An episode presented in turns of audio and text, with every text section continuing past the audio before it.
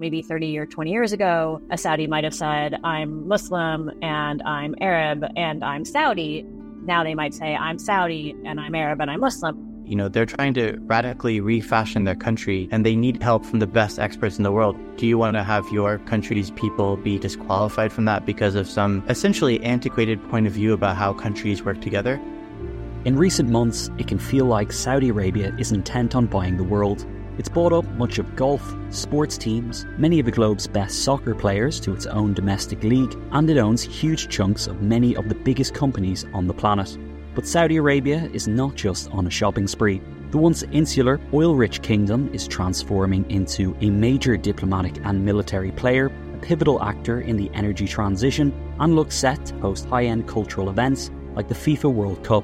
You know, they know that buying a football club immediately brings you a billboard into a global game that allows you to completely reposition yourself and rebrand yourself. It feels like we're entering the era of the Saudi project. But what exactly is the kingdom trying to achieve, and will it succeed? Coming soon from Intelligence Squared, The Saudi Project is a new podcast series seeking to answer some of these questions and more. Britain does have choices. It's not either-or situation. We either indulge Mohammed bin Salman or boycott Mohammed bin Salman. There is a third choice. Search The Saudi Project wherever you get your podcasts. This episode is brought to you by Visit Williamsburg. In Williamsburg, Virginia, there's never too much of a good thing. Whether you're a foodie, a golfer, a history buff, a shopaholic, an outdoor enthusiast, or a thrill seeker, you'll find what you came for here and more. So ask yourself, what is it you want? Discover Williamsburg and plan your trip at visit williamsburg dot com. Thank you for downloading this Intelligence Squared podcast. For more information on our debates, talks, and discussions, visit intelligence squared dot com and sign up to the newsletter. Look west, not east. South America will be the twenty-first century superpower. This debate took place on the twenty-second of March two thousand eleven at the Royal Geographical Society in London.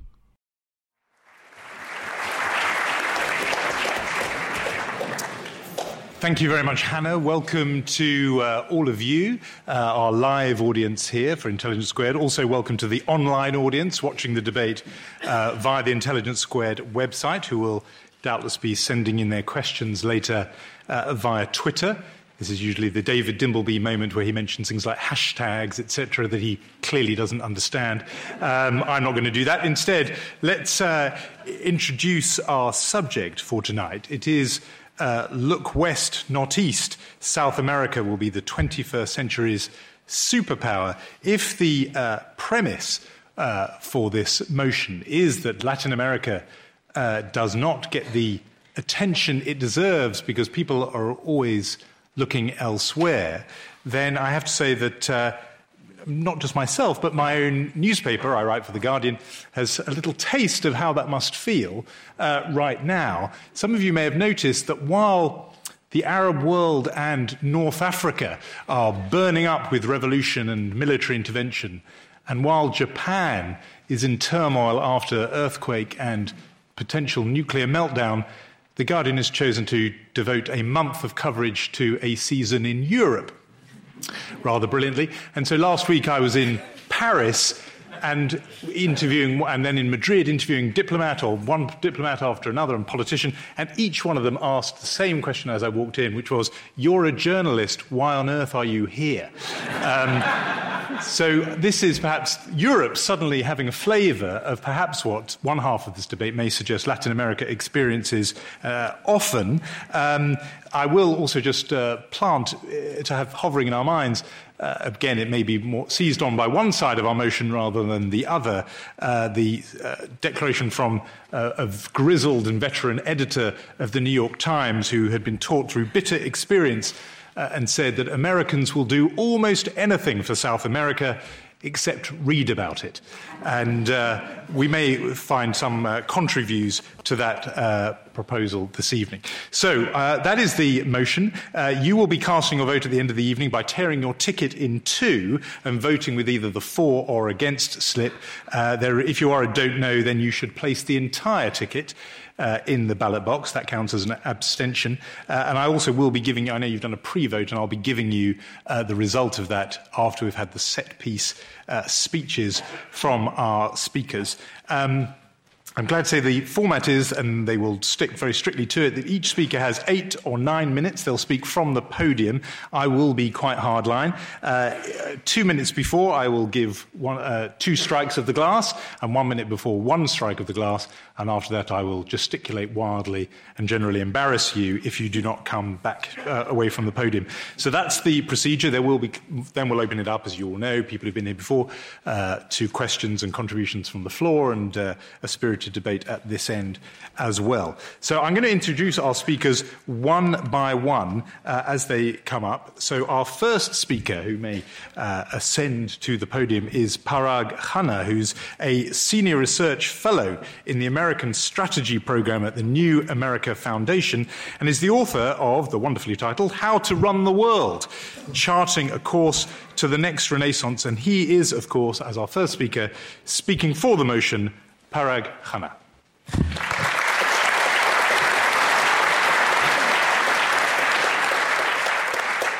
Good evening. Many of you are no doubt here because you were seduced by the image on the left side of this screen, this succulent, seductive lady, uh, and you might have hoped to see her or some uh, avatar of her up on this stage this evening instead of uh, seven men. Sorry to disappoint you. That said, she and what she represents has seduced the President of the United States. For while we all sit here this evening, President Barack Obama is in South America, in Chile, and en route to Brazil, no doubt seeking comfort and solace from the world's turbulence. What is his mission? He says it is to forge new alliances across the Americas, and he will need them to counter those stiff generals on the right side of this program this evening. Now, those generals and the Chinese superpower that they represent appear to be an unassailable force marching irreversibly towards global hegemony. But note that tonight's proposition is not that China or Asia represent the only superpower, but that South America will surprise us in becoming one. Now, ladies and gentlemen, geopolitics is a very unsentimental discipline. It doesn't care how many articles or books you've read about the rise of China. It doesn't care how much money you've invested in Asian mutual funds. It doesn't care how many hours and dollars you've spent on a Chinese nanny to teach your kids Mandarin. Geopolitics is about the relationship between power and space. Thus, tonight's debate should center on the elements of power, where and how they come together, and how they are executed. Nothing more. It is already the case that the twenty-first century is, in fact, multipolar and multi-civilizational. More than one superpower means that no continent will emerge as the superpower, but there will be quite a few that can claim that they are superpowers. Indeed, the combination of military, economic, and diplomatic influence make the United States, the European Union, and China already superpowers. Their influence extends around the world. They are the three largest imperial units. They are models which are actively spreading themselves around the world. They have resources. They have ambition. Why has Latin America, why has South America so perennially been excluded from this conversation about geopolitics? Well, there's a naive and simplistic assumption that hegemonic power moves in cycles from east to west and now east again, ignoring the complex realities of how power The power of each depends on, in some ways, on the power of others. The second reason is that South America has for so long been considered a resource provider rather than a resource deployer. And the third reason is that the South American continent has been considered geopolitically inert and marginal and subservient, especially to the United States. Ladies and gentlemen, all of that has changed. First, China is not just rising by itself. It is bringing others with it. Latin America's booming exports to China are part of the reason why we can have this debate this evening about South America rising to the status of a superpower. According to Standard Chartered Bank, the trade between Latin America and Asia is the fastest growing of any interpair of regions in the world. And that trade is very balanced as well. So China is not, uh, so South America is not being bought or owned in some neo-colonial pattern, such as many describe Africa today. To the contrary, China's rise is elevating South America, and it will continue to grow and benefit from that. Secondly, in an age of resource scarcity, it matters who controls the resources. South America represents a very sizable share of the Earth's total biocapacity. The Amazon rainforest is the world's lungs, and the continent is also the world's breadbasket, producing most of the world's bananas, sugar, oranges, coffee, soybeans, and a major share of the world's beef and pork. It also has massive mineral deposits, silver, copper, lead, tin, zinc, iron ore, lithium, all of these in this very rich continent. The Western Hemisphere, in fact, as a whole, is on the cusp of energy and food independence from the rest of the planet. Canada, the United States, Mexico, Venezuela, and Brazil are all major oil and gas producers for a hemisphere that has only one billion people. And those resources are far less volatile than the Middle East, on which, in fact, China and Asia depend. In fact, Brazil itself may just have discovered as much oil as Russia has. And Canada is physically as large as Russia, except it works. So in a century of resource scarcity, supply has the upper hand on demand. Third, South America previously had no leader. But today, Brazil has emerged as a confident and mature international power. It is leading the creation of a union of South American nations. It has become active with Europe, across Africa, negotiating with Iran, and trading with China. No one really knows if China's economic figures are real, but ever more people are confident in the Brazilian real. South America's economy as a whole is already the same size as China's, but with only half the population. Due to the success of Chile and Brazil, there is a new left consensus across South America that has taken hold. It reverses centuries of political volatility in favor of a consistent pattern of social democracy, pro-poor investment, and a welcoming uh, climate for foreign direct investment. South America is, at a state, is in a state of peace. There are no active hostilities between its nations. It has relatively few countries and a common cultural heritage. No doubt we look at South America and we see Hugo Chavez and his cantankerous rule. And he has almost led his nation into conflict with several neighbors, such as Colombia. But that has not materialized, very largely due to the mediation of powers such as Brazil. On the whole, Brazil's role has in fact been to animate Latin American leaders to stand up for themselves and be a part of this story of South America's rise. Now, like North America, South America is, is geographically isolated from geopolitical threats. Much as America rose during a period of splendid isolation, so too will South America. By contrast, Asia is very turbulent. The great power rivalries and suspicions that plague the region are alive and well between China, Japan, India, and South Korea. Asia is, in fact, leading the world's arms bazaar. All countries around China have dramatically increased their acquisition of military assets uh, to hedge against China's rise. Can you be so sure that China's commercial dominance and the Asian culture of deference will prevail over parochial interests and, and the, the parochial interests of proud nations that are armed to the teeth? I wouldn't bet on it. And leaving aside the rational powers, there are still major flashpoints in Asia, from Myanmar to North Korea, rogue regimes that could suck Asia's powers into military conflict. If World War Three will take place anywhere, it will be in Asia. And China is not without domestic disturbances, from the waves of protest against corruption at all levels to the existential challenge of caring for its vast elderly as its race to clean up the environment continues, without t- without taxing the society to the limit when it is currently choking much of its population. By and large, though, this entire case can be made without bashing Asia, which is, of course, the continent from which I come, despite my rugged Latin looks. Which brings us back to Obama's trip for this week, in which he went south, not east. America has realized that South America is its turnkey solution to its two greatest challenges, energy security and economic competitiveness. Obama's trip takes place on the fiftieth anniversary to the month of the Alliance for Progress, which sparked a very important wave of modernization and industrialization in South America in the nineteen sixties. Today, America is launching a new alliance for progress in the region. American firms are relocating from Asia towards to Mexico and other Latin American countries, while partnerships in energy and trade are flourishing between America and Brazil.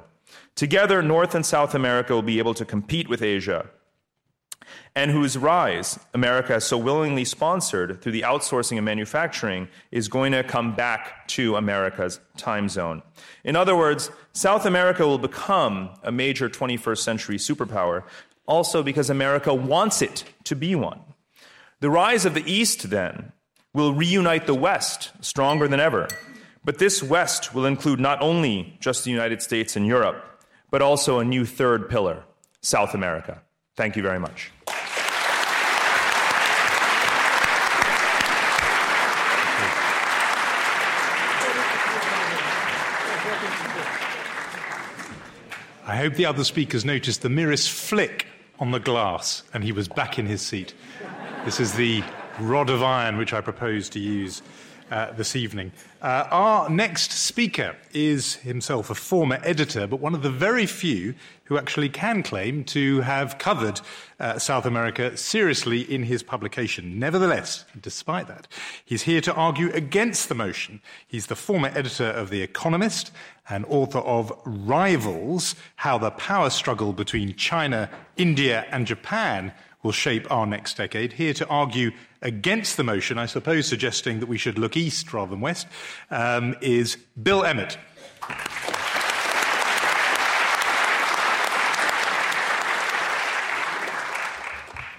Well, thank you very much, uh, Chairman, and to Intelligence Squared for having me here this evening. And I'd like to thank my friend Parag Khanna for making the first uh, speech against the motion. His uh, excellent uh, speech told us exactly what I think, which is that the twenty-first century should not be a century in, we, in which we look in one direction or the other.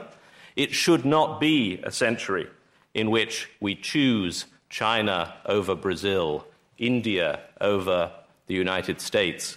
It should be, we should hope it will be, a century in which there will not be a single superpower, in which there will be many powers and perhaps a balance of those powers.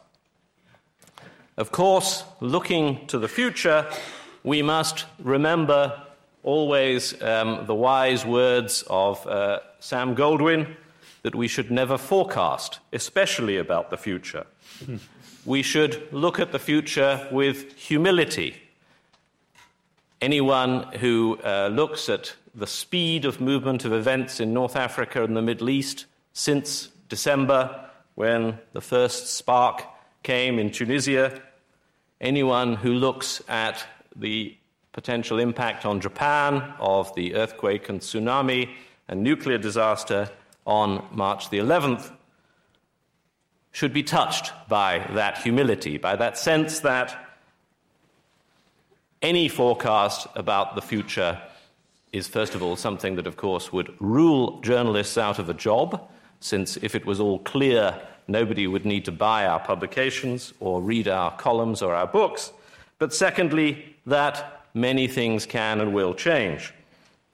But let me emphasize how profoundly pessimistic the motion actually is about that future. A motion that says South America will be the twenty-first century's superpower. Look west, not east. That is profoundly pessimistic because it assumes that the way we're developing now, which is to have the greatest uh, growth in living standards, in human, uh, in hum- humanity's income, in the movement of people out of poverty that's ever happened in history, thanks substantially to what's happening in the most populous part of the world, namely Asia, home to half the world's population, three billion plus people. That this might come to an end, that this might achieve some sort of terrible denouement, that in the future this progress of the East might be severely interrupted. Now, in my book, as was kindly marketed by our chairman, um, I do say that there is rivalry between China, India, and Japan that will help to shape the future. But I do come from a background in which I think that competition can be a positive thing. There are arms races. There is real tension in Asia. There's real tension within the countries of Asia over future types of, of government that those countries should have, particularly in China. The speed with which the Chinese government and authorities have sought to snuff out any signs of protest, any signs of, uh, of uh, dissidence, uh, emulating events in Egypt, Tunisia, Libya, and elsewhere, shows how paranoid they are about these prospects. But still, to see the twenty-first century as being defined solely or chiefly by South America requires a very pessimistic view about the outcome of that story in Asia. Not just that there'll be interruptions, not just that there will be perhaps bits of instability as China democratizes, as India deals with its inequality, as issues such as the unification of the Koreas are played through. No, not just instabilities, but rather that this whole process will come to some sort of a terrible conclusion. Because otherwise, a steady growth in the half of the world that we call the East should produce very, very powerful countries in that part of the world that would be at least a balance to very powerful countries in the western half of the world. I believe we should be very positive about the prospects for South America, especially about Brazil, of course, the dominant country of South America. The progress in the last twenty years in the politics of Brazil, the economic management of Brazil, the management of inequality within that country, the spread and development of its democracy have been spectacular and have been extremely welcome. And I hope very much that they will continue. But we must recognize the weaknesses also within that continent. Argentina is usually one president away from its next default. It is... It is the world's champion sovereign debt defaulter. Anyone looking for worries about the euro and future models for how you, how you do a sovereign debt default always reach for the file marked Argentina in their, um, in their file. Mexico, the second uh, great economy of the region, has the world's murder record. The crime in the Mexican border region with drugs-related crime is, very sadly, absolutely spectacular.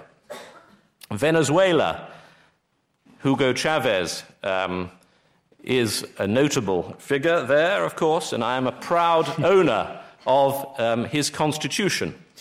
He came to The Economist to meet with some of us there, and when we started asking him about problems with his constitution, he said, yes, it's an excellent constitution, and reached into his pocket and pulled out a little blue book, very like Mao's little red book, and said, look, here it is, I wrote it, I'll sign it for you, and here's a copy.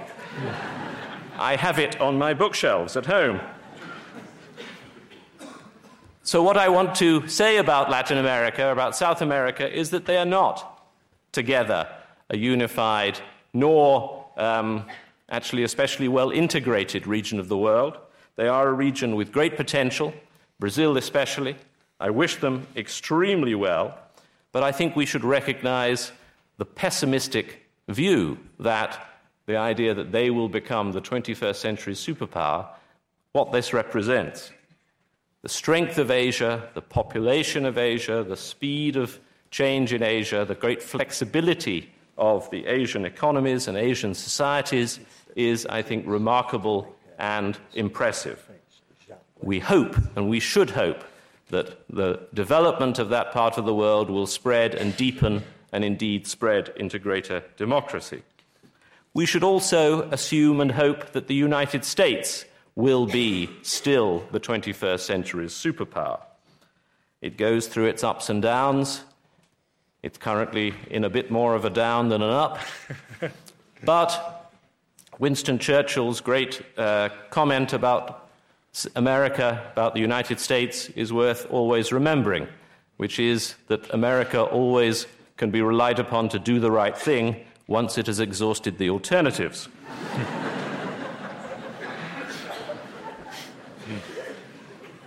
I will leave my colleagues to talk about the merits of Europe and of Britain, but I do think you should vote against the motion.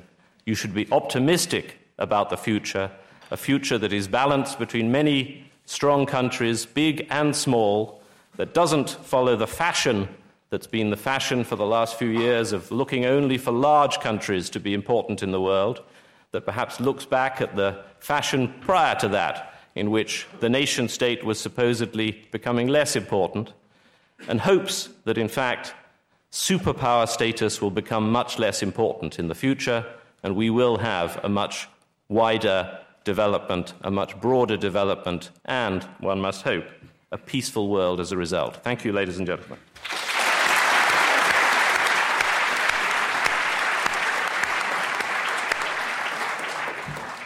Thank you. Um, there can be no mistaking which side our next uh, speaker is on, a senior lecturer in law at Birkbeck College at the University of London. He is the author of, relevantly for our purposes, the ambitiously titled What If Latin America Ruled the World? Our next speaker for the motion is Oscar Guardiola Rivera.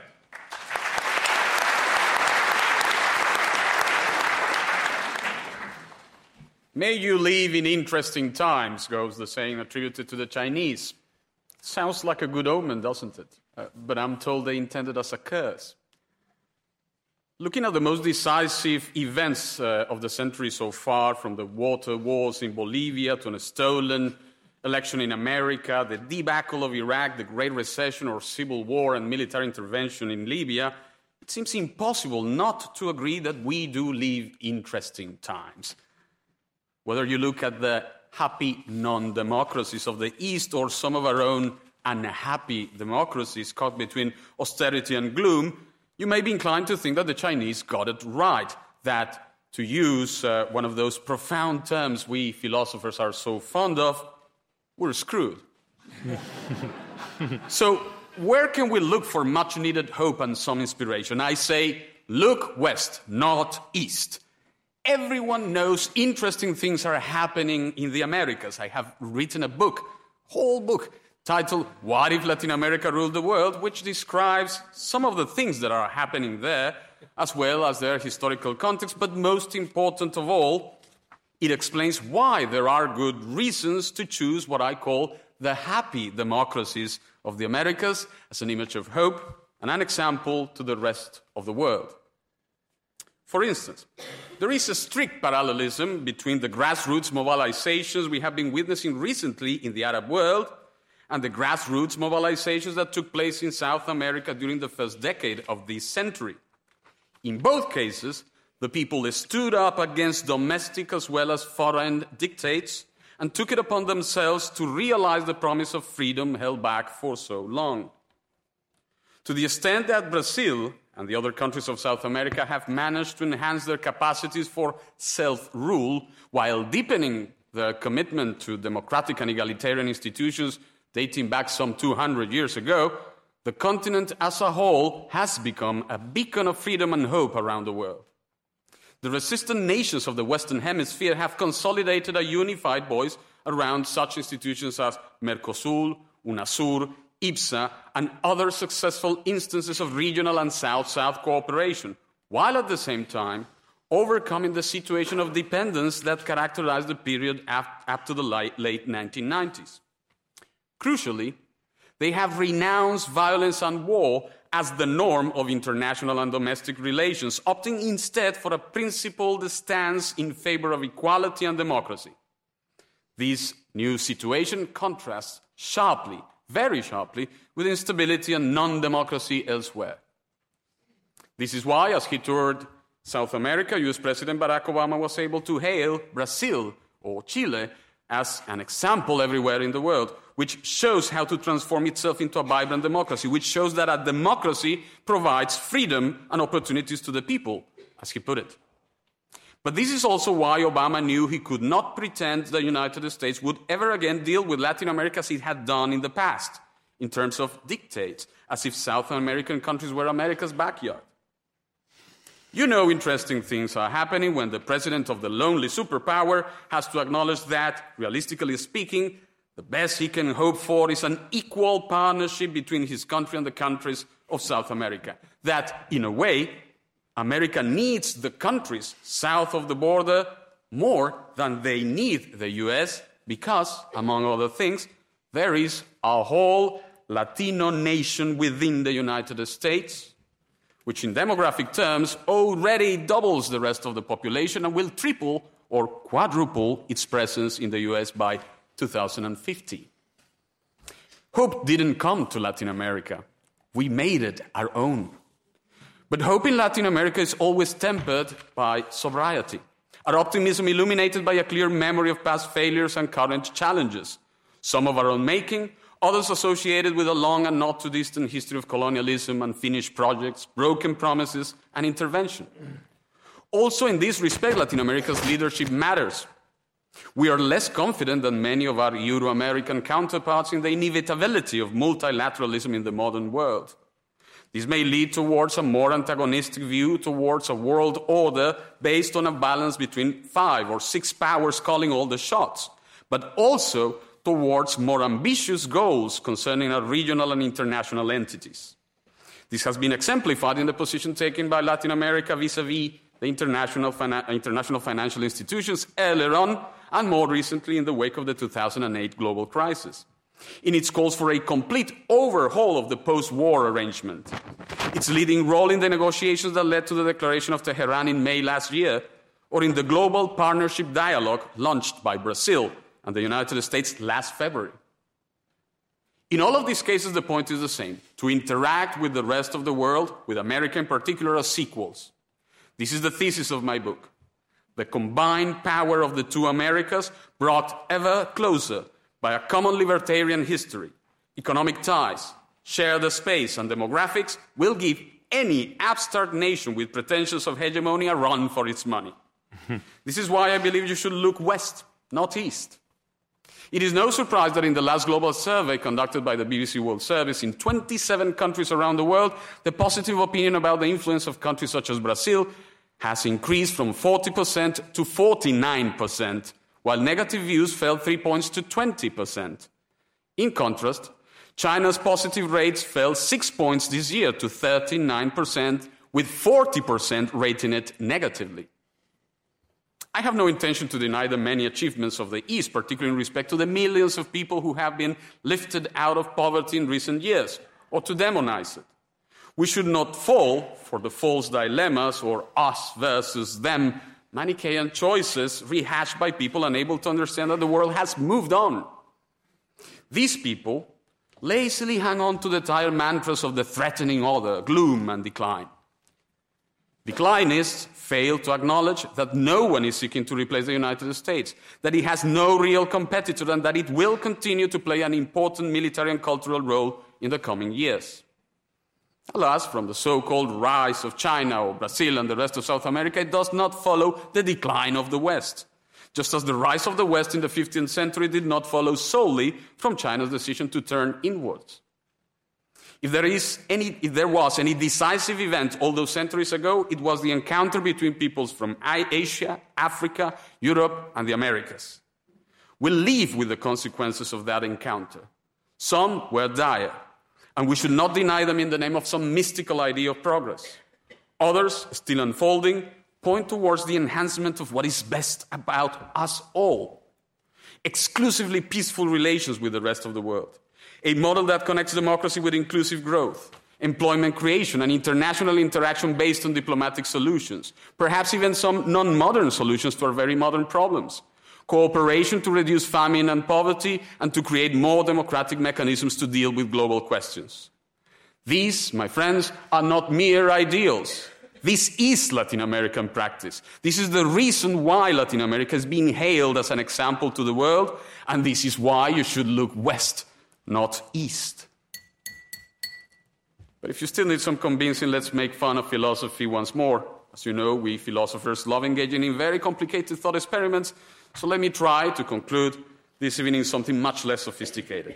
Let's call it a gut-feeling experiment, inspired by the publicity for this event. Look at these images and tell me which way you would go. Would you choose him or him? Or perhaps you might prefer him. Would you go for these strong ladies or these strong ladies? Or perhaps you would prefer her. Who could blame you? I won't. I know where I stand, and I believe you know which way your vote will go tonight. Thank you.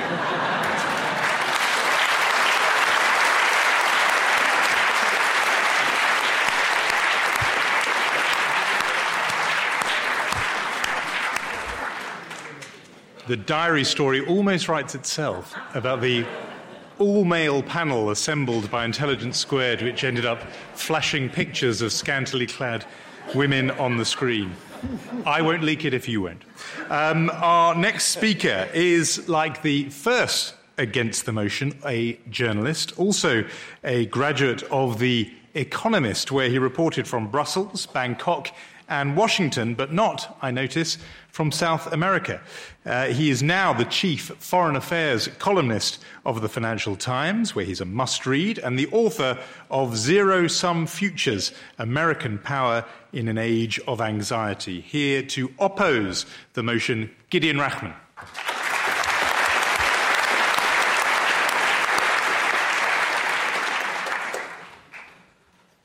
Thank you very much, Jonathan, and thank you for inviting me. Ladies and gentlemen, Latin America is a great place, as you've just seen with those uh, spectacular visual aids. I'm afraid I don't have pictures of scantily clad dancers or hatchet-faced Chinese generals to entertain you with.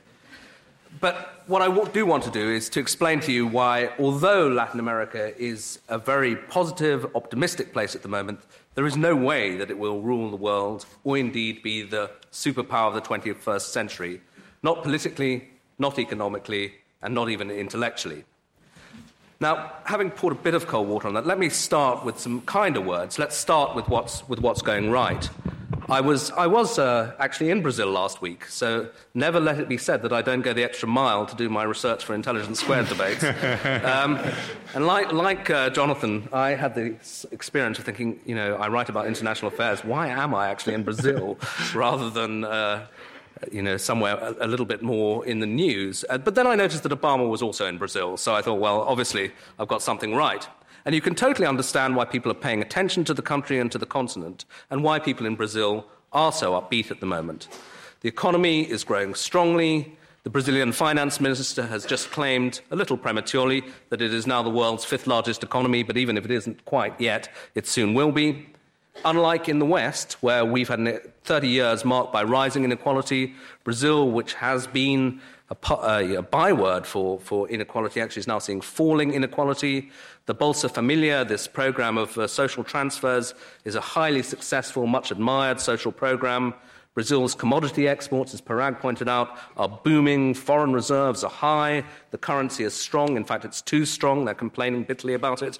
Rents and bankers' salaries, if that's a sign of health, are now higher in Sao Paulo than in New York. The World Cup's coming. The Olympics are coming. What could go wrong? Brazil is certainly fashionable. It's part of the most fashionable geopolitical uh, arrangement in the world, the BRICS.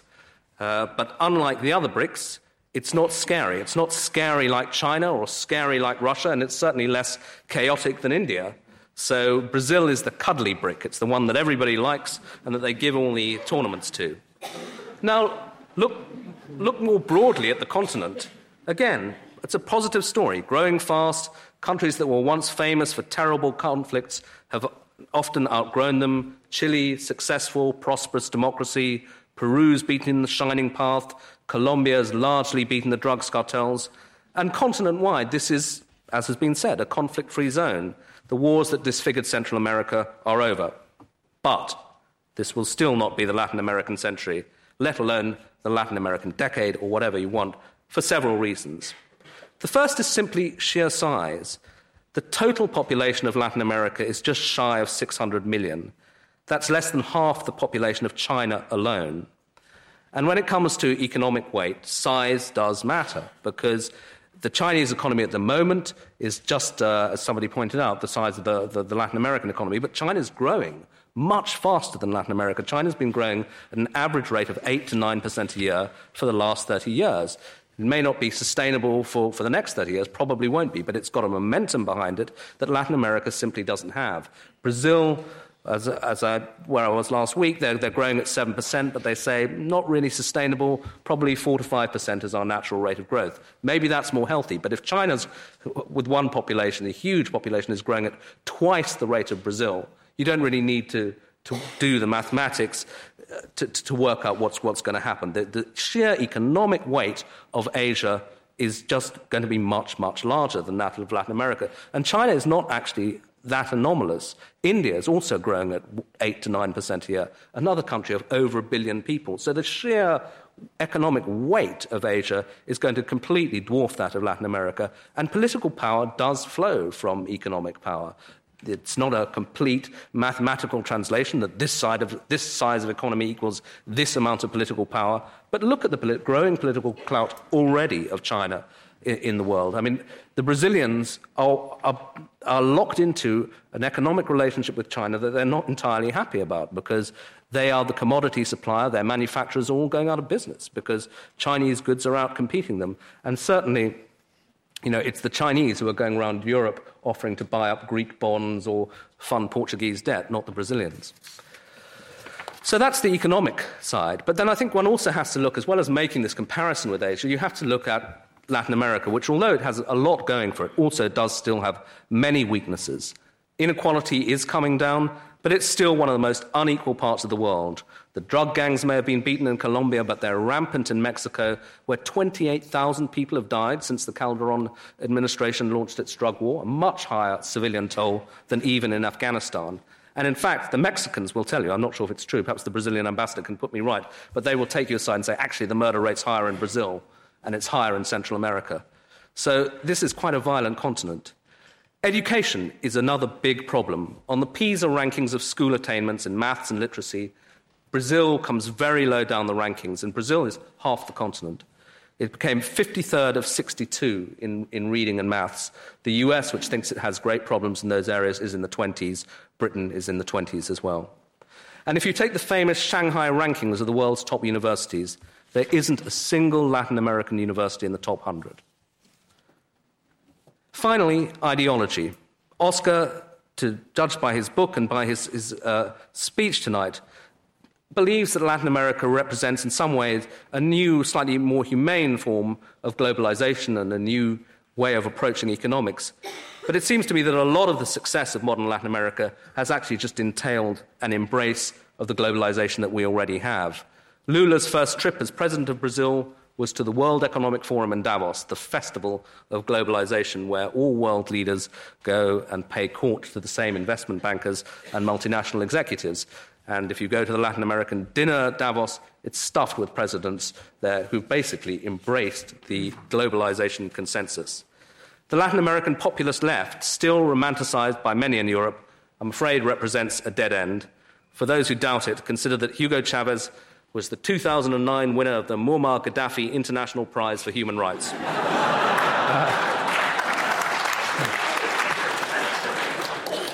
that's not one that you want to keep on your mantelpiece. So Latin America is a great place, it's an exciting place, it's an optimistic place, but it's certainly not going to run the world. And Latin Americans, frankly, should be grateful for that. Given the current travails of the U S, running the world is not all it's cracked up to be.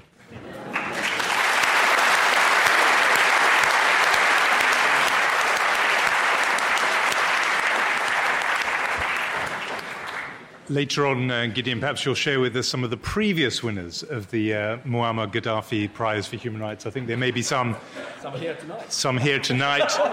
Some resident in this country, perhaps even some former prime ministers of this country, I was wondering. So we'll have to hear from you who the, next, uh, who the previous winners were. Our next speaker is an advocate for South America, not just for fun here this evening, but that is how he... Uh, earns his living. He is a trained engineer, but also one of the most seasoned diplomats in London, representing the country hailed as the superpower of this uh, region that might indeed itself become the superpower of the twenty-first century. The country you just heard being referred to as the cuddly brick, uh, the ambassador of Brazil to London. Please welcome our next speaker, His Excellency Roberto Jaguaribe.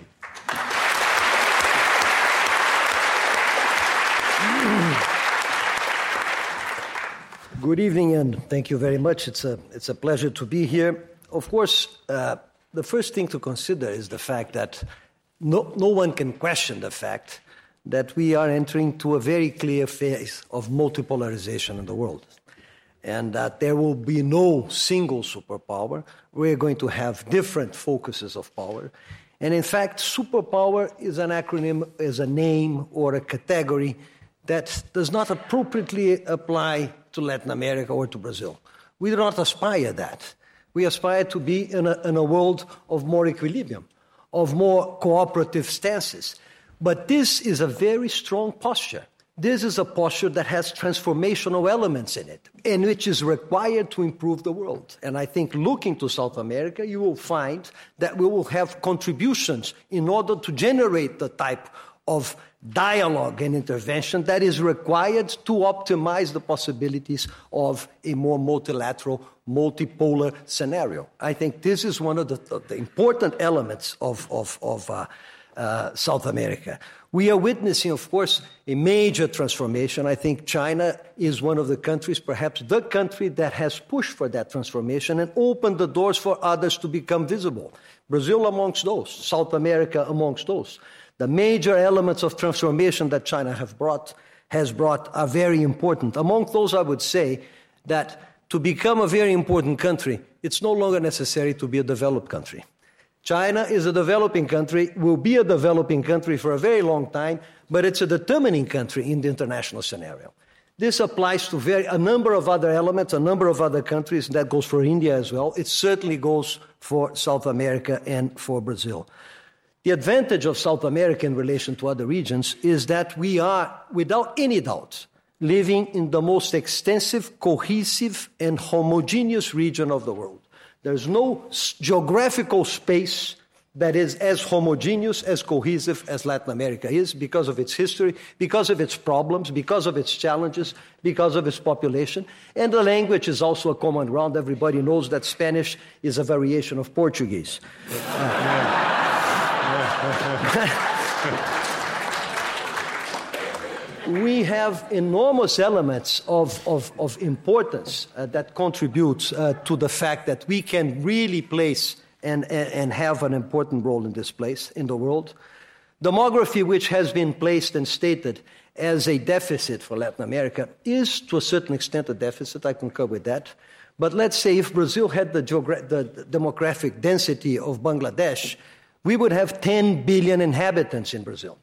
And so demography is also, in a, ch- in a challenge for growth, demography also presents an enormous benefit to, to, to Latin America. We have two or three major issues of the twenty-first century, which are clearly resolved in South America and Latin America in general, which are environment, energy, and water. South America energy is, is, a, is a, an enormous surplus. We provide about thirty percent of the world in, in growing because the prospects of additional uh, finds in oil in Brazil alone are already very significant, but it's not just Brazil. Many other countries are beginning to find very significant deposits of oil in that region. Renewable energy is fundamental. Water.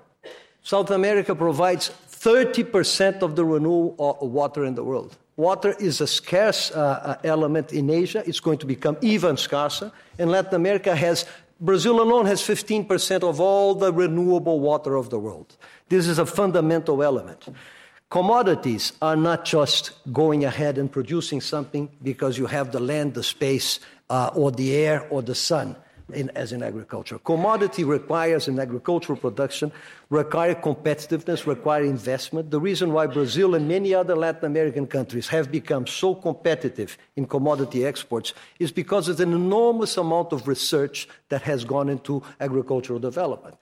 The breadbasket of Brazil today is the center, center part of the country, which was cons- considered completely inept for agricultural production uh, until about thirty years ago. So it's not just a question of having a uh, uh, lack of capacity in research and technology, which is a problem, I must confess, but it's the fact that we have devoted enormous energies to, the, uh, to uh, maximizing benefits that are structural in our region. Another very important element relates to the cultural dimension, which I already mentioned. Uh, all of, of Latin America is very diversified from the point of view of the cultural formation of each country. We are a very syncretic culture. That is very much the case in Brazil. That brings multiple cultural references in play. We have the ability, and this is not exclusive of South America, India to a certain extent has the same benefit, of being able to look into things from different angles, which provides a much better possibility of understanding amongst, not just inside, but also uh, in relation to uh, international relations in general. Uh, we have been uh, working very hard to change the international scenario, and we believe that the, the, the format that is really taking place and taking shape today, which is the multipolarity, is extremely beneficial to the type of vision that we bring to this matter, which is essentially the idea that we must have horizontal and not vertical relations. Another element which we think is fundamental and which provides a, a, a certain novelty in this space is the idea of doing away with the like-minded countries agenda, which has dominated international relations for the past twenty, fifty years maybe, after, after, after the, the, the Second World War. Like-minded agenda has not resolved the political or even the, the, the, the economic or the development issues in the world. We favor, on the contrary, a diverse-minded country uh, uh, uh, coalition, which will be able to provide different perspectives to common and traditional problems that have not actually been solved. Another element which I think is important to consider when you look at the twenty-first century is, is to create and to distinguish between structural and conjunctural problems. Latin America and South America in particular does face, and we do face, significant conjunctural limitations. Uh, many of those have been mentioned. There are uh, limitations in relation to education. There are limitations in relation to infrastructure. There are limitations in relation to science and technology. But these are limitations that are essentially conjunctural limitations and not structural limitations. What do I qualify as structural limitations? Long-term impediments to continued growth. Demography is one. Uh, natural resources is another. Availability of water and others uh, are, are continuous. And also the, the, the, the, the, the, the, the difficult uh, geographic and uh, uh, geopolitical uh, environment. As has been already stated, South America uh, is very much at peace. It's a country that has a number of minor irritants in, in, in relation to uh, national questions, but it's essentially uh, been resolved throughout the nineteenth century. Uh, on the other hand, we also have an enormous degree in each country of national uh, integration. This is a crucial element in the definition of what a nation is. How many big countries in the world do not have any problem of national integration? I will tell you, two, the United States and Brazil. All other countries of a big size have enormous problems of national integration, which constitute significant barriers and problems to their own development. Most Latin American countries present one difficult challenge, which is being superseded, which is social integration. And this, again, has been already qualified. We do have problems of social integration, but the advances in the policies that have been carried out, not just in Brazil, but throughout the region, have placed Latin America on the other hand of what is taking place all around the world, which is growth with increasing income distribution. We have not witnessing that anywhere else in the world, be it the developed world, be it the other parts of the underdeveloped or the developing world. Growth with income distribution is a characteristic that we will find today only in South America. And of course, there are other cultural elements which we believe are very important. Uh, we have a very clear national identity in relation to literature, music, uh, and uh, a very general optimistic, you know, in a, I'm not very favorable to the methodolo- methodology that is applied in many of these surveys. But one of those that came out recently said that of the ten most optimistic countries in the world, nine were in, in South America, in Latin America. mm. And of course, uh, we I, I, just the numbers are already very representative. Today, uh, South America, according to figures of the I M F or the uh, uh, C I A, already represents the fourth largest economy in the world, after NAFTA, which is the biggest, Europe, which is the second, and China, which is the greater. Of course, we have a much lower population than any other of these combinations, but we already are a very significant economic power. And in terms of commodities, the numbers have already been provided. I could add a list to those in which we are very representative. And finally, of course, we must state that we have been for a long time, and hopefully will continue to be, the world's most important powerhouse in football. Thank you.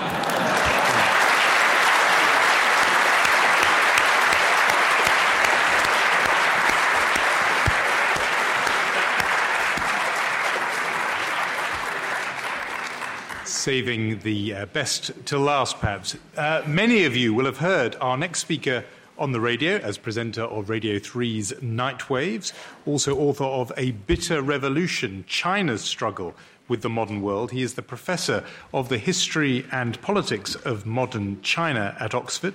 Our last speaker speaking against the motion is Rana Mitter.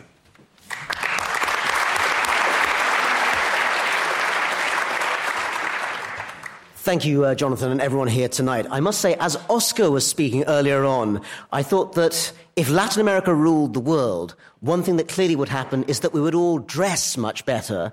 And clearly, the ties being born, worn, both by Gideon Rachman and myself, would probably be publicly burned as a crime against fashion in that particular world. So perhaps it's lucky that we're not in that world.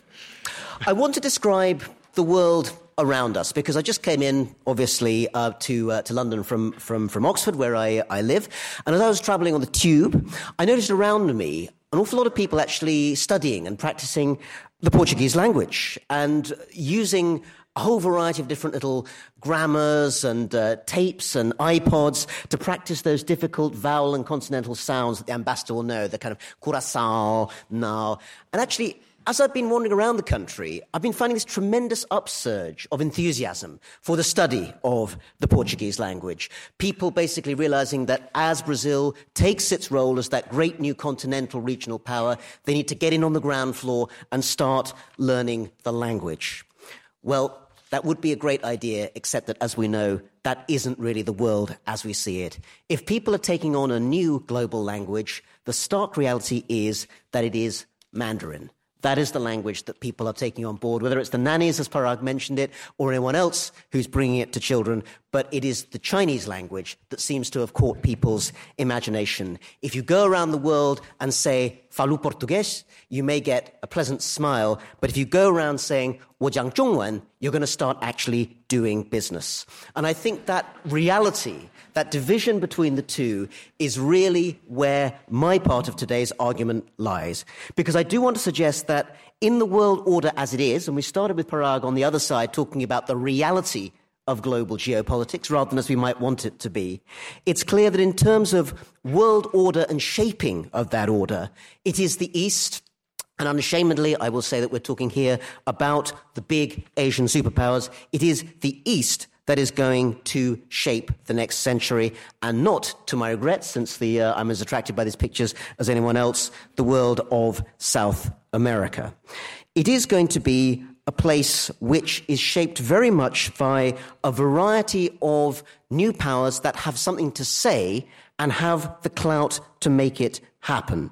And one argument that I think put forward, particularly by Parag Khanna, that I need to def- uh, need to uh, to combat immediately is the idea that the Indias, the Chinas, the Japan, still the third world's biggest economy, mustn't forget about uh, forget about it, even as declining. The idea that something called an Asian culture of deference is going to prevent these powers from really having their say. I think about prominent Asian thinkers who have changed the world: Mao Zedong, Mahatma Gandhi, Parag Khanna. None of these people, none of these people could be described in any ways as in deference to the way of thinking that the world is, is described by. Rather, they are people who have seized and changed the world. And it is with those figures that I really have to make the core of my argument now, which is that with great regret and great respect to our colleague, the ambassador, and others here who hail from the uh, continent of South America, in the end, and for the moment, and for the time that I can foresee, the, the global attraction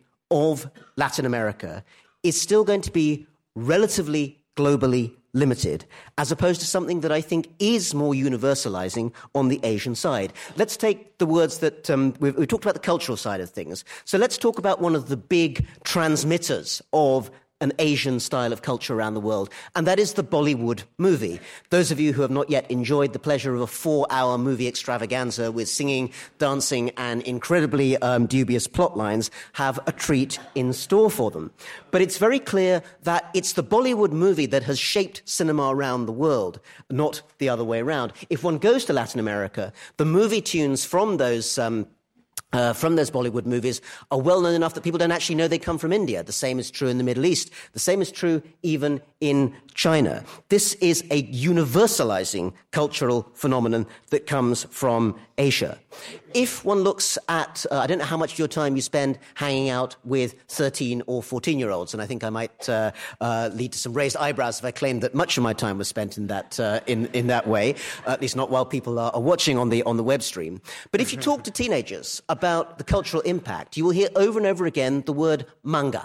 In other words, a Japanese form, also known as the anime, which comes from a very different cultural and visual way of seeing that has gone global, that has gone viral. Wherever you go in the world, and I'm sure that that includes Latin America, the pictures, the culture, the, um, the, the visuality of the manga and the anime are yet another example of how a cultural meme, a formation from the Asian side, has spread across the world.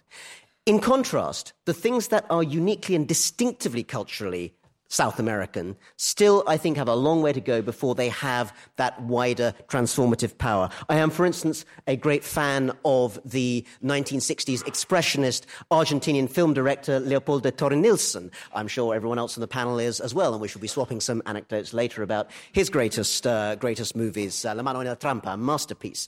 On the other hand, I think it's fair to say, and I made a slightly unfair comparison there, that Latin American literature, cinema, even football, though perhaps there's a different sort of cultural formation, either tend to attract um, uh, uh, praise because of the cultural specificity of what they do, or else because, like football, they are something that is so globalized already that there isn't necessarily anything very Latin American um, about them. Um, if we think about the way in which icons, in way, the ways in which uh, societies are understood, um, are put forward, let's think about a figure like Mahatma Gandhi. If you're going to mention anyone who's associated with um, uh, progressive political change in our own era, perhaps Nelson Mandela, but perhaps across the century, Gandhi comes to mind more than anyone else as a great liberator. Simón Bolívar is also a figure of great interest and importance who I I highly respect, but I think it's fair to say that he doesn't get the instant name brand recognition that a Gandhi has around the world. Similarly, if you go around the world looking for cultural symbols of that kind of cultural change, people may well point to the Confucius Institutes, who, uh, uh, which um, have been set up in over one hundred countries around the world to try and spread the study of Mandarin. I asked a friend of mine who is here tonight, um, this evening, if she if I, she had ever heard of Confucius, at which point she pretty much, you know, slapped me across the face for asking such a stupid uh, stupid question. She slaps me across the face quite a lot, to be uh, to be fair. I then asked her if she had heard of Bernardo O'Higgins, you know, the great Chilean liberator, and I have to say on that particular occasion, she clearly hadn't. In other words, there are some universalizable cultural tropes, memes, ideas that I think are much more coming from the Eastern than the Western side of our cultural universe. And I fear that that will be the case for some time to, uh, to come. The reason for this has been touched on by some of the fellow speakers on this side, and so I won't repeat where we've gone already. But I think it is the fact that the East, and particularly India, China, and Japan, are going to dominate the way in which the next superpower has been formed, uh, is going to be formed in the next century. And that is in virtual space, in cyberspace. Whatever we might like to believe, the reality is that Latin America is not at the moment and is not in the near future going to be dominant in the virtual reality that will shape all the ways in which we interact. When the next version of the I P addresses, the Internet Protocol, is being discussed, as it is right now, those discussions are taking place with Beijing. They are not taking place at the same level with Brasilia or with Buenos Aires. And that's largely because of the things that the ambassador himself acknowledged.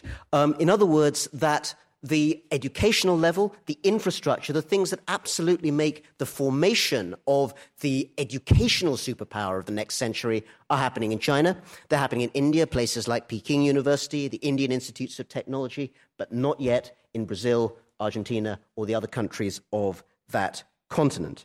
And in a country, China, where even despite the authoritarian restrictions on freedom of speech, which I suspect everyone in this uh, room would uh, would frown upon, there are four hundred ten million users of the internet, growing daily, larger than the population of the entire United States, and they are creating a new way of interaction that will shape the nature of that next superpower.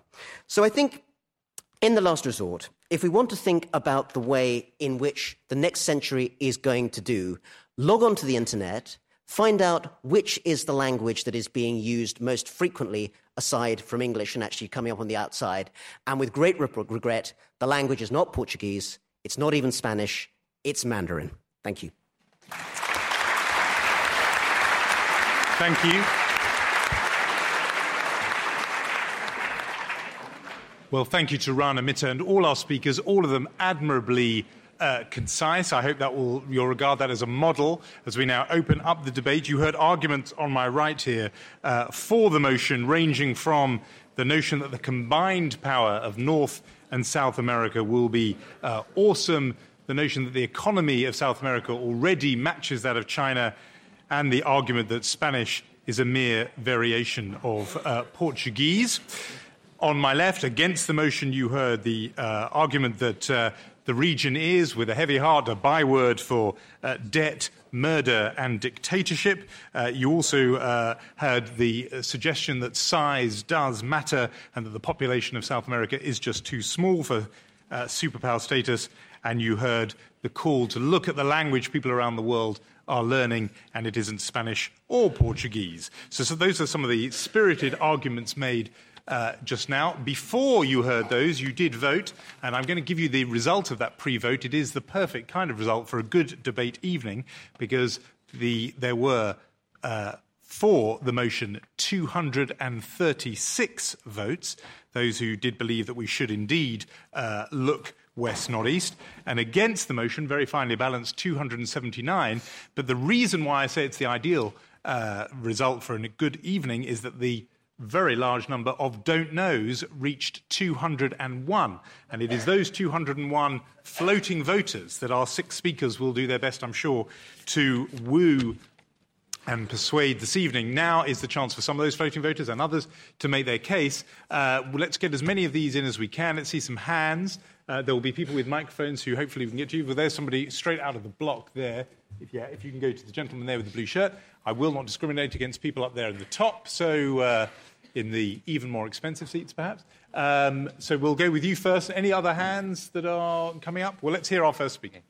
Um, I would love to believe in Mister Guardiola Rivera's future of, uh, of a humane social democratic hegemony in Latin America, but one thing that hasn't been addressed so far, I think, is the sixty years history of the United States intervention in Latin America, supporting sometimes overtly, sometimes covertly, uh, tyranny, um, d- tyrannical regimes in defense of its own interests. And we're not going to have Obama forever. We might well have a very right-wing, very reactionary president next, and perhaps for some time to come. We're going to have diminishing resources. We're going to have economic crisis. What is going to stop the United States from once again intervening in the politics of South America to support its own interests and crushing that hope which has been outlined tonight? Thank you. If you get the microphone just two rows behind you, there was somebody with a hand up there. Yeah, we'll get the microphone. While that's while the microphone's reaching, we'll go up to the top here. Yeah. Uh, oh, it works. Um, if we think of uh, being a superpower as the exercise of hard power, I'd like to ask the four panel how a continent could ever be regarded as a superpower. Just explain what your doubt is. What, well, what you doubt whether a well, what I mean, what I, by, by which I mean, how can a number of countries ah. actually directly intervene uh, and exercise power, uh, w- w- as opposed to uh, America, which is obviously one country, and China, which is With also one only one country under one command. Very good, thank you. We've got the third one here. No one's mentioned how uh, different political systems might impact the development of, say, the Far East or China in particular, compared to South America. I refer to a communist system in the former and a, in general, more democratic system in the latter. Second, and I'd like to uh, comments from the panel, second question is something that actually Niall Ferguson in a talk a couple of weeks ago referred to, when he referred to his six killer apps um, that had um, explained the dominance of the West, and that one of them was the Protestant work ethic. Maybe the panel might like to comment on how um, the Chinese work ethic uh, and the uh, religion that underpins that um, might differ from the primarily Catholic um, work ethic in South America. So two different questions for the panel. Are you suggesting uh, people in South America don't work as hard as Not people... at all. I asked the panel to comment on that. Very good. I just thought we were straying slightly into Jeremy Clarkson territory there, who um, caught the attention. Well, of course, Central America, he was talking about Mexico. Uh, and, and offering a little national stereotype there, but we're not straying into that territory. Why don't we go with the um, uh, first question, which uh, I'll put to the people who are against the motion, uh, first with this one, because the other two, I think, relate to people who are for the motion. Let's just start with you, Bill Emmott, on the sixty-year history of Latin American intervention, uh, intervention in Latin America by the United States. The questioner said there's been a long history of that. What's to stop there being a return to that kind of meddling? Let's hear, hear you on that, and then I'll... Uh, well, um, nothing completely, but uh, what's uh, what's the reason why we should expect it to intervene um, again in the future? The the past history uh, was substantially about the Cold War. Um, Lat- uh, the United States wasn't the only outside power seeking to intervene in the politics of Latin America. It was, unfortunately, a kind of proxy battleground between um, the United States and the Soviet Union during the Cold War. Looking into the future, uh, I think we could uh, ask what's the interest of, of the United States in um, in treading over there. They've been pretty reluctant to take part in the intervention in Libya. They're scarred in Iraq and Afghanistan. Why would even Sarah Palin um, uh, intervene in Latin America? Does Sarah Palin know where Latin America is? You can't see it from Alaska. You know, you know what is what is so amazing about that? Please. What is so great about that is that you got a laugh even before you'd mentioned the joke, just by saying her name. Did I you know, know that's that, right. That says something perhaps about London audiences. You get a laugh just with saying the name. There we, let's um, put to you, uh, Oscar Guardiola Rivera, this question about how can we speak uh, meaningfully about a superpower um, if it's made up of lots of countries rather than one, and particularly in terms of hard power, military power. There obviously isn't one single military command, so how can we meanif- meaningfully speak about a superpower South America? Uh, the uh, ambassador of Brazil already uh, pointed out uh, that uh, one of the advantages uh, of the Americas as a whole, not just Latin America, is uh, the cultural homogeneity. Uh, as I mentioned, one of the most interesting stories of the next uh, thirty or forty years is going to be the Hispanicization of the United States. Nobody's taking that into account. Mm. This is the reason why the United States is not going to intervene in Latin America in the near future. Really. We're talking about demographics, where Latinos are, where they are, who are they voting for, who are they going to continue to vote for. Which means that the idea uh, that some uh, Sarah Palin might get into office is not as likely as many people think. The cultural homogeneity of uh, Latin America is a strength, intellectual strength, cultural strength. mean that for us it's much easier to interact with one another and as a unity than it is in any other region in the world. We Hispanic speakers in Latin America do not need to learn Portuguese. We speak our portuñol, and Brazilians understand us. They speak their Portuguese, and we understand them. We have a common history. Ethnic-wise, we have plenty in common. I don't know which thirteen-year-olds is my friend on the left talking to. I was I was uh, I was watching uh, anime, manga anime when I was when I was a kid. But now I ask my uh, ten-year-old daughter, who's English, absolutely West Country girl, and she listens to Shakira. That sense of universality, that sense of universality is what allows us to act as a unity. But most important of all, we are changing the terms of the conversation when it comes to geopolitics. And that's what we must do. Geopolitics cannot continue to be about hard power and war as the norm of international relations. It cannot, not because I, I, I don't, you know, I have some ideal idea of the future, but actually because it is unsustainable. The idea that you can sustain islands of affluence amidst the oceans of the wretched of the earth by means of force is completely bonkers. Um, Parag Khanna, do you want to come in on this particular yeah, point? I just want to add one very important uh, additional point to what Oscar said, which is that we're having this conversation about South America becoming a superpower, despite lacking those hard power credentials that the question was about, and despite the fact that that Brazil gave up its nuclear weapons program over twenty years ago, and yet still you can have a conversation about how South America is becoming a superpower, and that really proves Oscar's point about the new metrics of power. Uh, Ambassador, why don't you respond to that? And, and I'm, I also would like you to say something about the uh, point about the work ethic of uh, people in Brazil and the wider continent, lacking what Niall, Neil Ferguson called a so-called killer app of uh, the Protestant work ethic. Say something about that, and then I want to hear Rana Mitter. Very well. No, in relation to the militarization, I think it's very fair to say that today uh, one-sided military intervention is not as possible as it was one hundred years ago.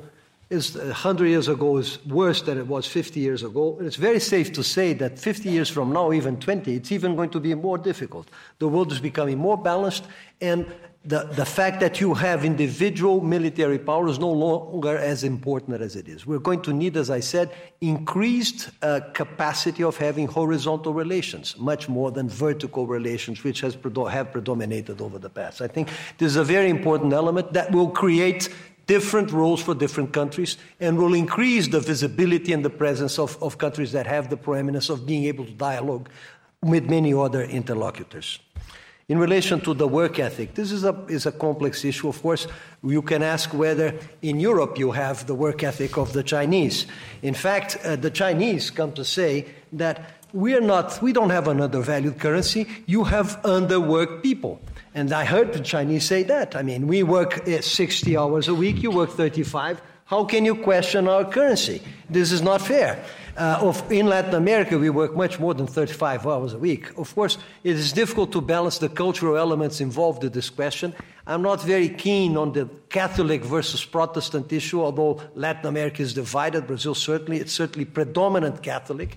But I think there are different cultural influences. The indigenous influences in some countries is very important. They contribute to different type of work ethic. But I can tell you very easily, even within Brazil, we have this discussion between people from Sao Paulo and Rio de Janeiro. And the fact is that if you want to have fun, you go to Rio. If you want to work, you go to Sao Paulo. But the fact is that Cariocas, as I, work very hard as well. I'm very glad you said that, Rodney. Thank you.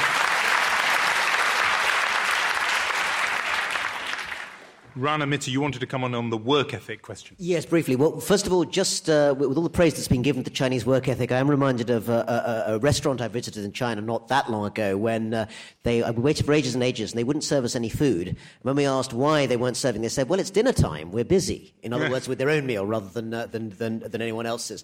I wouldn't for a moment, though, suggest that this is, is, is typical.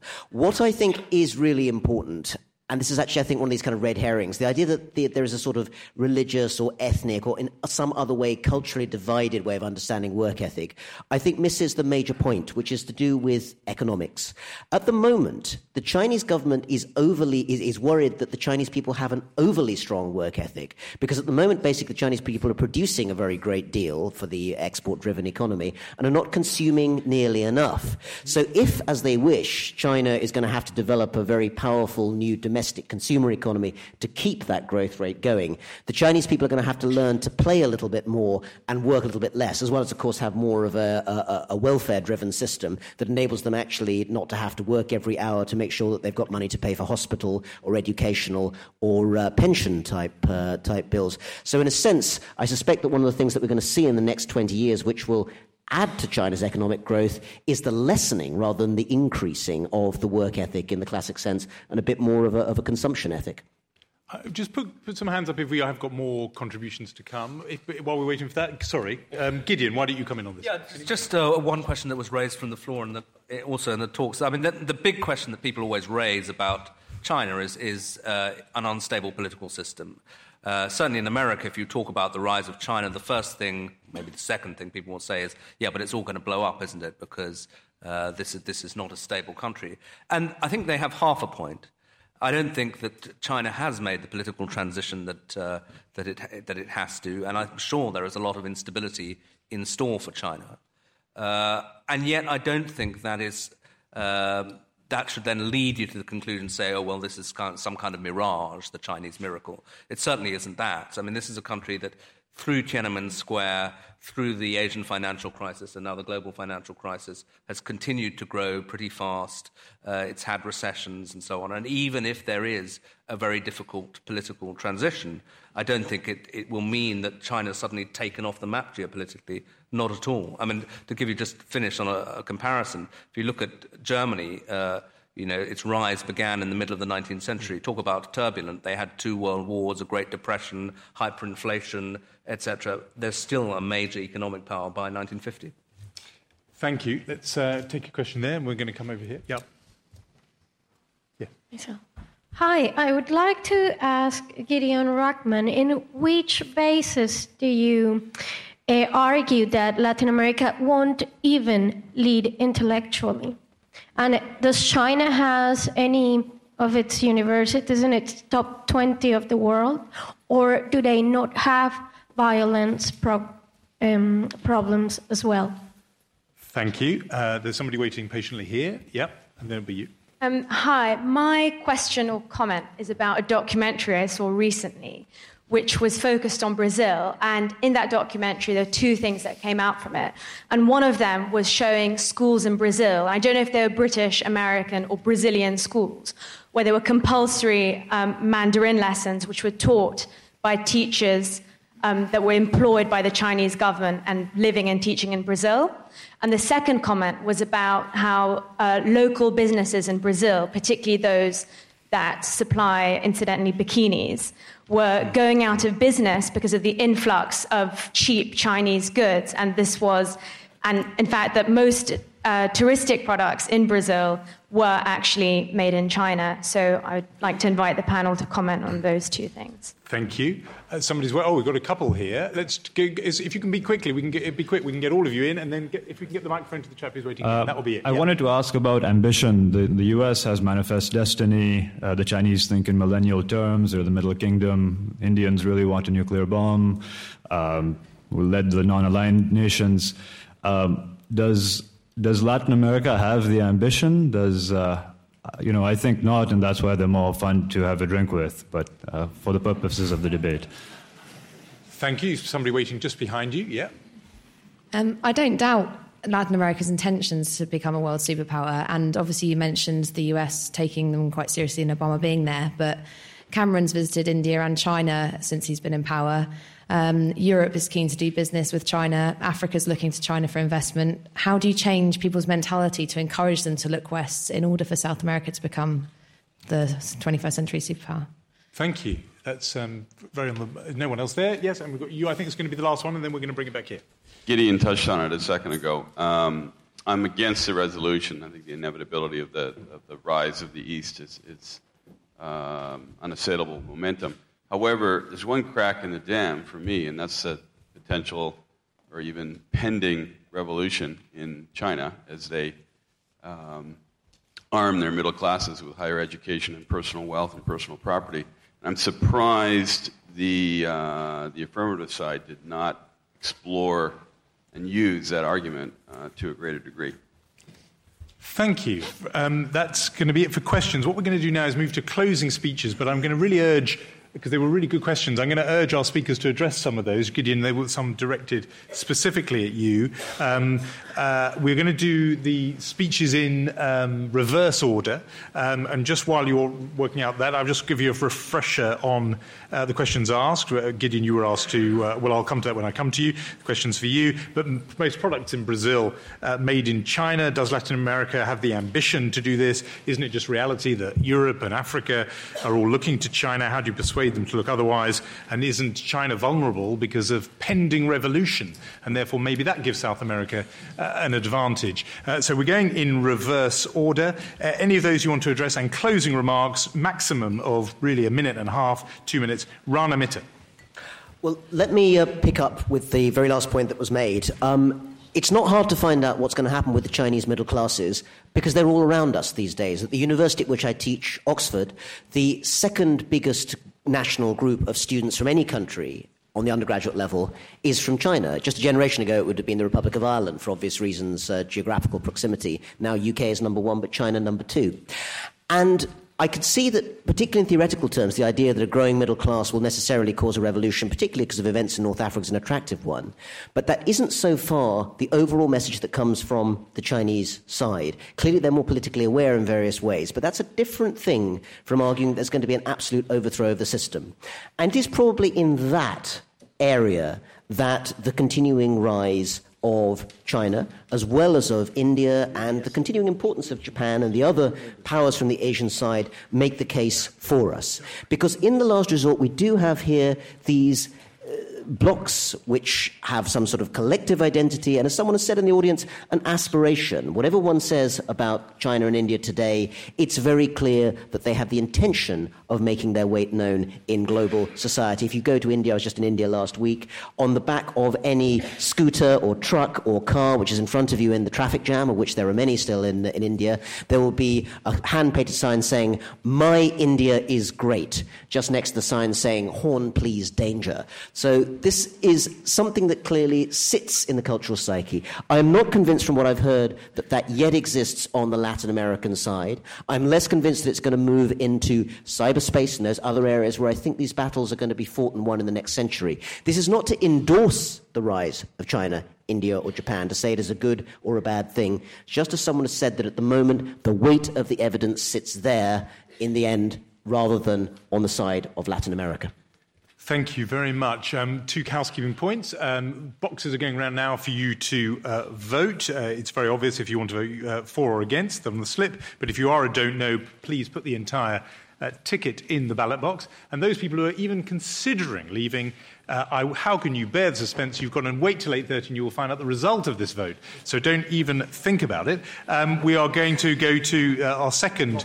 Uh, so we'll, should we have a lock-in? That's... Uh, Gideon Rachman's very democratic idea to sit you here and force you to vote and stay for the result. Um, perhaps he'll be the next recipient of the Gaddafi Prize for Human Rights, who knows.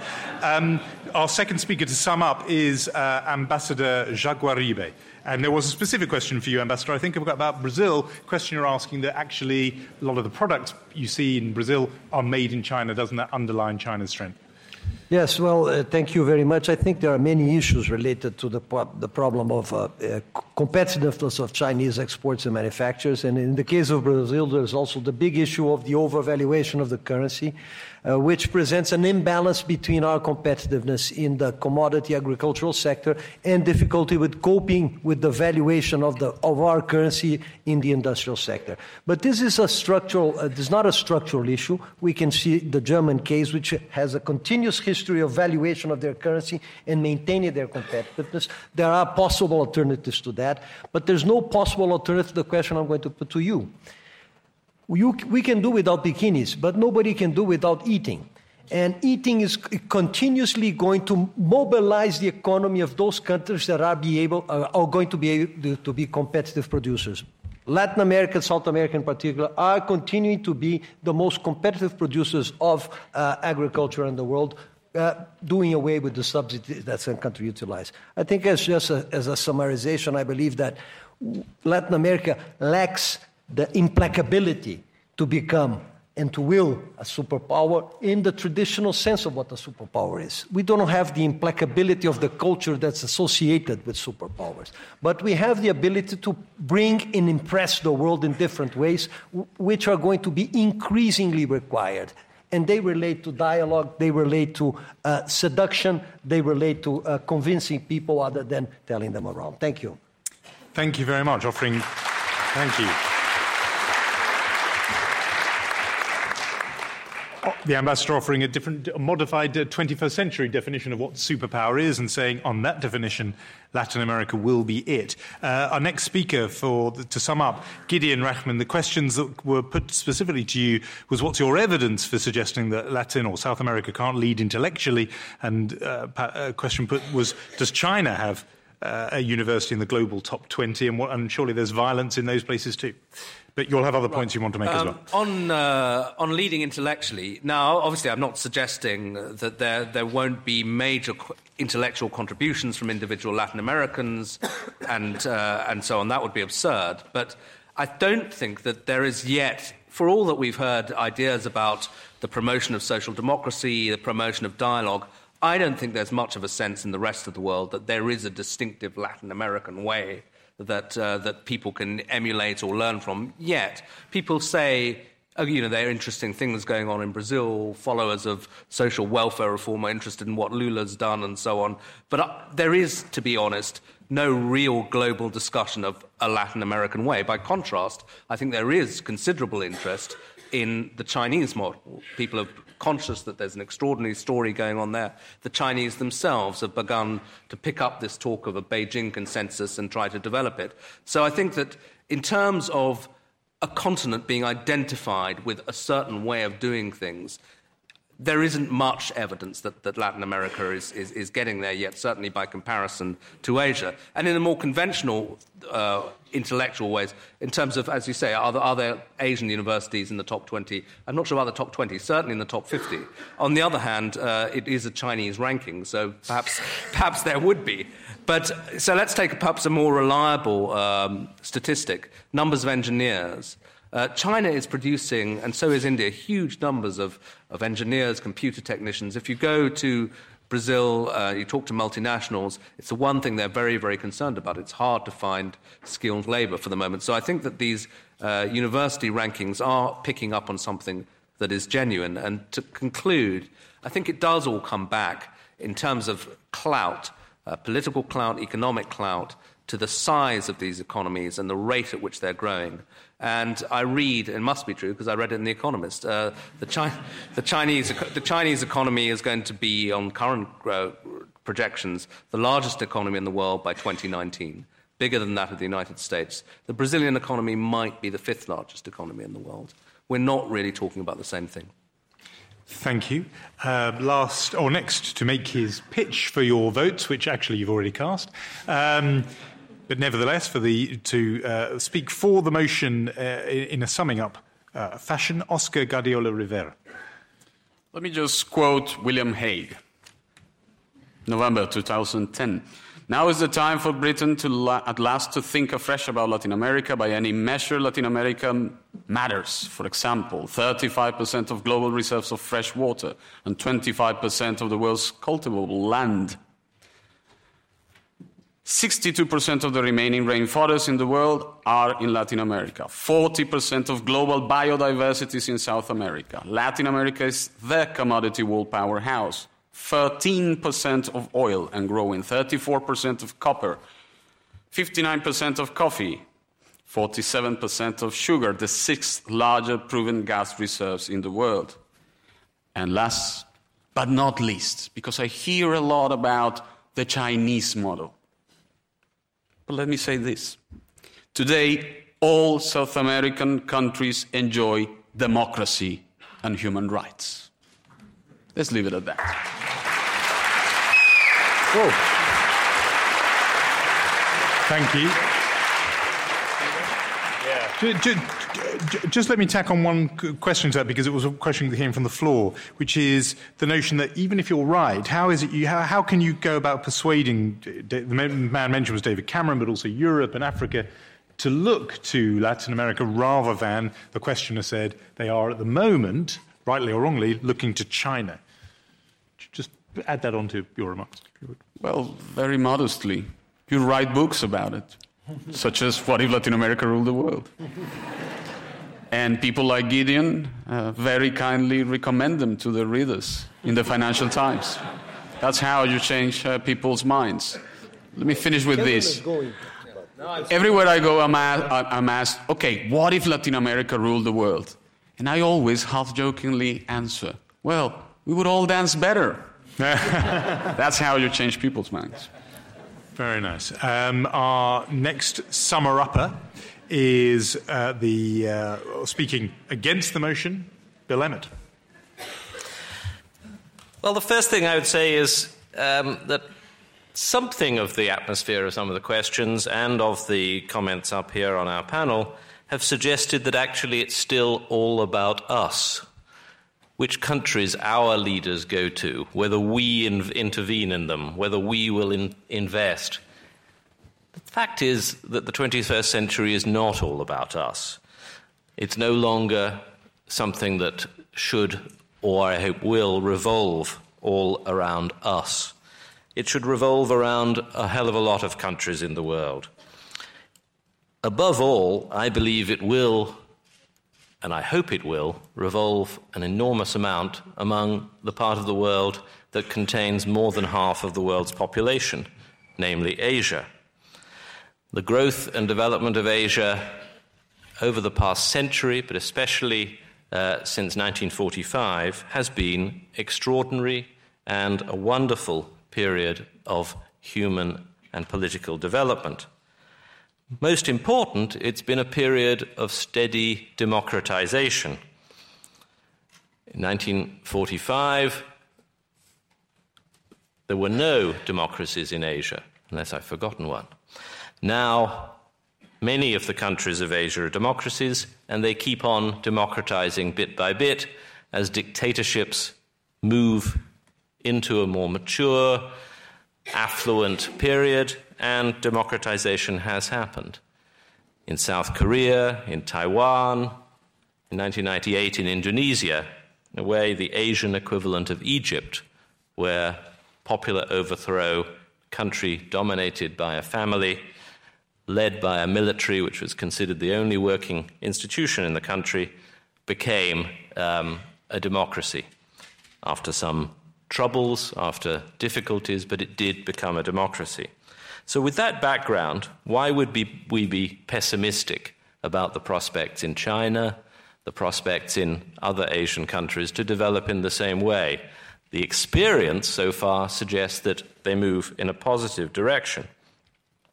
Latin America, we should certainly hope, we should have great optimism that Latin America will succeed, will grow, will develop. But let's be clear. The growth and success of Latin America is extremely recent. We have something called the Latin American debt crisis in my first decade as a journalist. And at that time, we were no, no one would ever have spoken of Latin America as a potential future superpower. When we look at Latin America today and we say that everyone's a democracy, we might remember Cuba. We might look at Venezuela and wonder about the human rights all over. And we might look at the military saber-rattling that's taken place in recent years between Colombia and Venezuela and wonder whether we should be absolutely certain that this is the continent of peace and of benign development. I hope it will be. I hope that Latin America will succeed. But above all, I hope that the world will progress in a multipolar way, as has been discussed. We shouldn't look west. We shouldn't look east. We should look everywhere. Thank you. Thank you very much. Thank you. I have in my hand a piece of paper. But before I reveal what's inside it, I'll close on the last word. Uh, and perhaps, um, Parag Khanna, you might address the question about whether Latin America has the ambition to be a superpower. That was a question that came from the floor, but a closing minute from you. Great. Well, we have made the case that South America should be considered a superpower based on its economy, its resources, and the fact that it is peaceful, its demographics as well. With an economy that is, in fact, as large as China's, how could we really rule it out? It's impossible not to take into account all of its latent resources and the fact that it is, through its ambition, beginning to actualize them. And in fact, on the question of whether or not or why the world isn't looking more to Latin America, America. The fact is that that's exactly what is happening. Everyone wants what Latin America has, and that's precisely what the ambassador's point was. Most certainly the U S is, through the relocation of outsourcing, so much into Latin America. So the world is looking very much to, to South America today.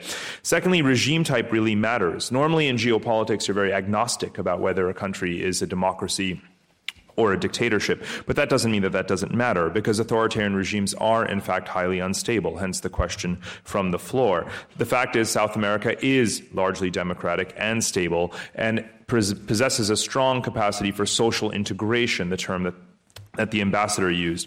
Meanwhile, in Asia, you find a tremendous amount of demographic instability. Size, demographic size, is not always a blessing. If you look at India and China, they both have a, a tremendous amount of difficulty, for different reasons, in managing such overwhelming populations, and there's very little evidence to suggest that they are going to be able to, in China's case, grow uh, rich before it grows old, and in India's case, to employ such a large population.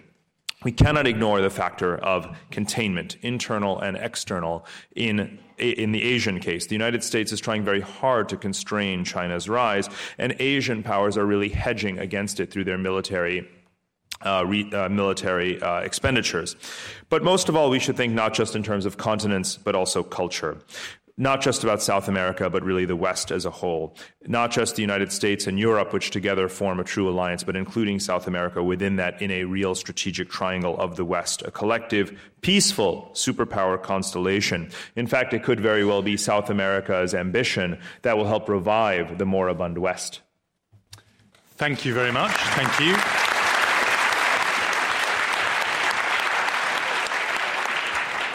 So did the arguments on my right prevail, or did those on the left triumph? Those, uh, just to remind you of the vote before the debate, as we came in, those for the motion that, yes, we should look west, not east, uh, there were two hundred thirty-six for, two hundred seventy-nine against, and two hundred one don't knows. I can tell you the don't knows have now gone down from two hundred one to forty-nine. So where do those one hundred fifty go? Those for the motion that, yes, we should look west, not east, South, South America will be the twenty-first century superpower, two hundred four. Those against it, four hundred forty-seven. So the motion has been soundly defeated.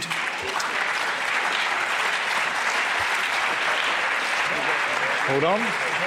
I'm sure you're going to want to, uh, as we lick our wounds, those who've been defeated, I'm sure you're going to want to join me in thanking our stellar lineup of speakers, Oscar Guardiola Rivera, Roberto Jaguaribe, Parag Khanna, Bill Emmett, Gideon Rachman, Rana Mitter. Thank you all very much. Thank you for listening. You can download more Intelligence Squared podcasts free on iTunes and SoundCloud. If you'd like to find out more about our events, sign up to our newsletter at intelligence squared dot com. And follow us on Facebook and Twitter.